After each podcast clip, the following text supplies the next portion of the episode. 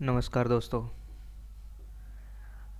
आज फिर मैं हाजिर हूँ आपके सामने द अनस्क्रिप्टेड लाइफ के दूसरे एपिसोड में, जिसका नाम है द वन लाइफ ज़िंदगी सिर्फ़ एक है और एक बार ही मिलती है। तो इस पर मेरे कुछ थॉट्स हैं जो मैं आप लोगों के साथ शेयर करना चाहता हूँ। तो जैसे कभी हम सोचते कि ज़िंदगी कितनी बड़ी है, आज जब हम उम्र के जिस पड़ाव पे हैं, सोच के लगता है कि जैसे यहीं से शुरू हुई हो। पर कभी अगर हम पीछे मुड़ के देखते हैं, ज़िंदगी के बीस पच्चीस साल या तीस साल हम लोग गुजार चुके हैं, सब कुछ बीत गया है।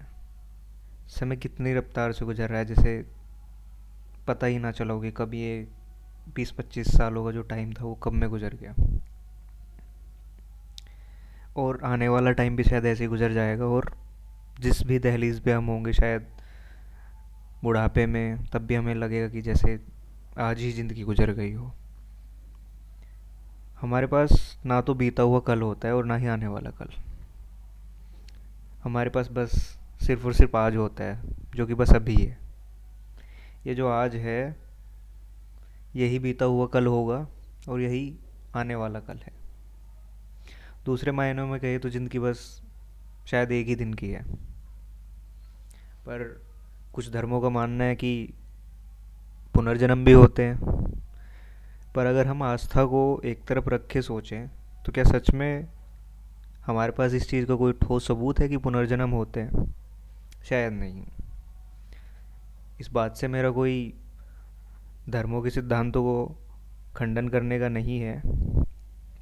पर एक जीवन की प्रैक्टिकल सच्चाई जानने के बारे में शायद हम सोच सके, अगर हम इस आस्था को कुछ समय के लिए साइड में रख दें कि मान लेते हैं कि पुनर्जन्म जैसी कोई चीज़ नहीं है।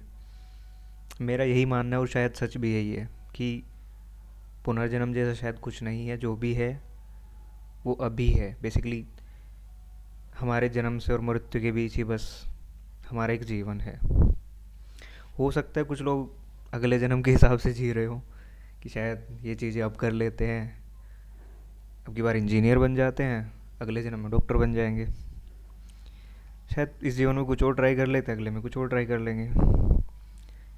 पर नहीं, इन सबसे हट के फिर भी हम लोग आज ही के लिए जी रहे होते हैं और अपना मरने से पहले तक की जो चीज़ें हैं, उनको जुगाड़ रहे होते हैं या फिर मरने से बाद की चीज़ें हम दूसरों के लिए प्लान कर रहे होते हैं, जैसे अपने बच्चों के लिए।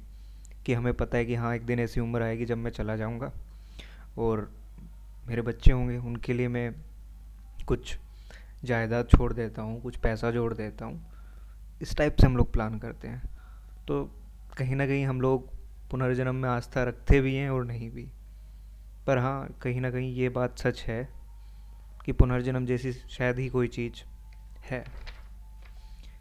अब ये बात आपको मान के ही सुनना पड़ेगा आगे का कि हाँ जीवन सिर्फ़ एक ही है।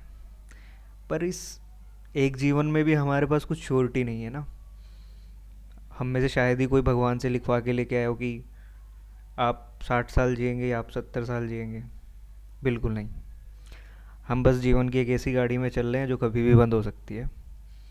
और इतनी अनिश्चितताओं भरी ये जो लाइफ है, फिर भी हम इतनी श्योरिटी से कैसे जी रहे हैं? और फिर इसका मतलब क्या है? हम इतने वर्षों का क्यों जोड़ रहे हैं जब हमें पता है कि पता नहीं कब हमारा आखिरी दिन हो, आने वाला कल हो, परसों हो, शायद दस वर्ष तक ना हो, पर कभी ना कभी तो होगा।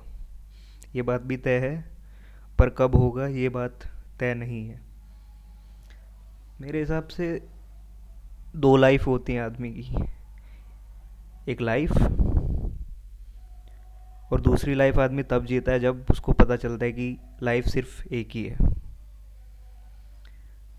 और जब हमें पता है कि जीवन सिर्फ़ एक ही है तो हम इसको अपने तरीके से क्यों नहीं जीते? अपने सिद्धांतों के हिसाब से क्यों नहीं जीते? जीवन हम क्या किसी दूसरे के तरीके से जिए? भाई, हमें कुछ अच्छा लग रहा है कि हाँ ये शायद अच्छा कर रहा है तो हम भी इसी तरीके से करते हैं। या पैसा कमाना ही बहुत अच्छी बात है तो वो करते हैं। राजनीति अच्छी चीज़ है तो राजनीति करते कुछ भी हो सकता है और हो सकता है कुछ चीज़ें आप सच्चे मन से कर रहे हो और कुछ चीज़ें हो सकता है आप किसी से इन्फ्लुएंस होके कर रहे हो। पर अगर आप ये सोच के चीज़ें कर रहे हैं कि कोई क्या सोच रहा है आपके बारे में तो शायद इससे किसी को कोई फ़र्क नहीं पड़ता है।